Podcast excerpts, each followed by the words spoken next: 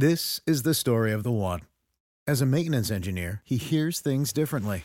To the untrained ear, everything on his shop floor might sound fine, but he can hear gears grinding or a belt slipping. So he steps in to fix the problem at hand before it gets out of hand. And he knows Grainger's got the right product he needs to get the job done, which is music to his ears.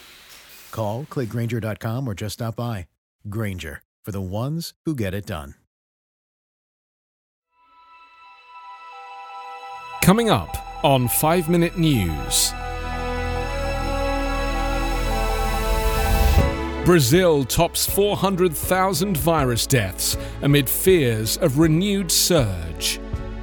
Republican voters agree that trickle down economics has failed.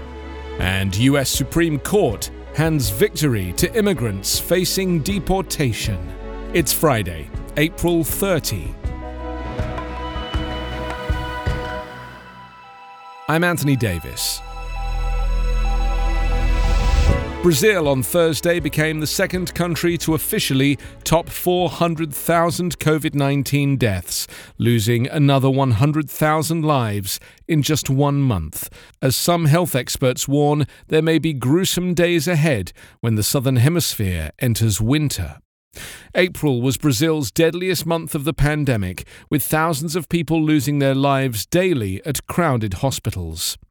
The country's health ministry registered more than 4,000 deaths on two days early in the month, and its seven day average topped out at above 3,100, bringing Brazil's total to 401,186.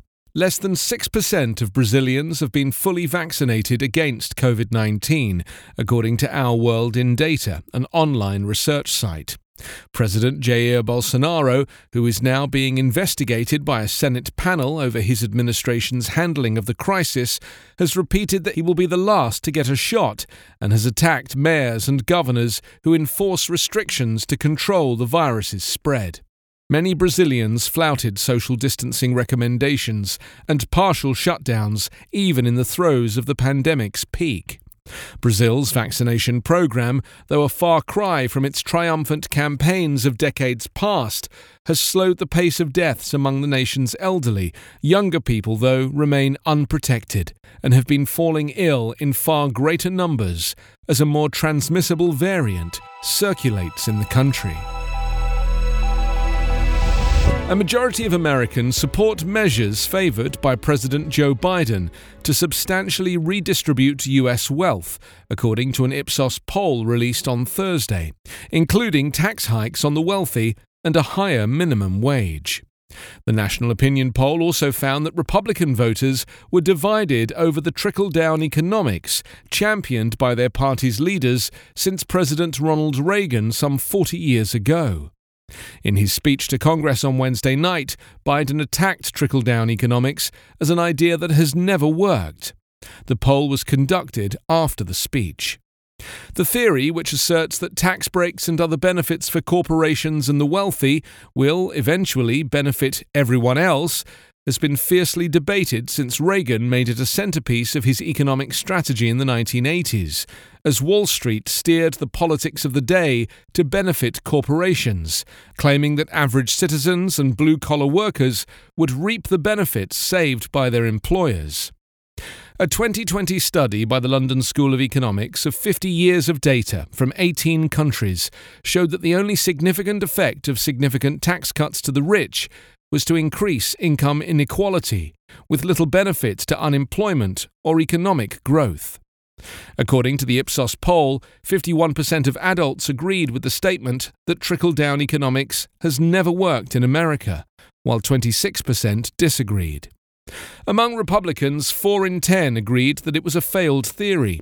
In reality, the richest 400 Americans now pay a lower income tax rate than working class Americans. The richest 1% are paying the lowest income tax rate since World War II and hold a larger share of the nation's wealth than in over a century.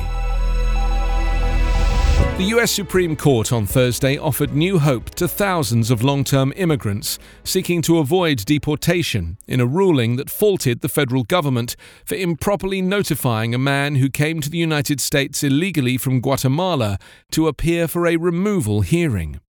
The justices, in a 6 3 decision that divided the High Court's conservative bloc, overturned a lower court's decision that had prevented Augusto Niz Chavez from pursuing his request to cancel the attempted expulsion based on the length of time he'd lived in the United States.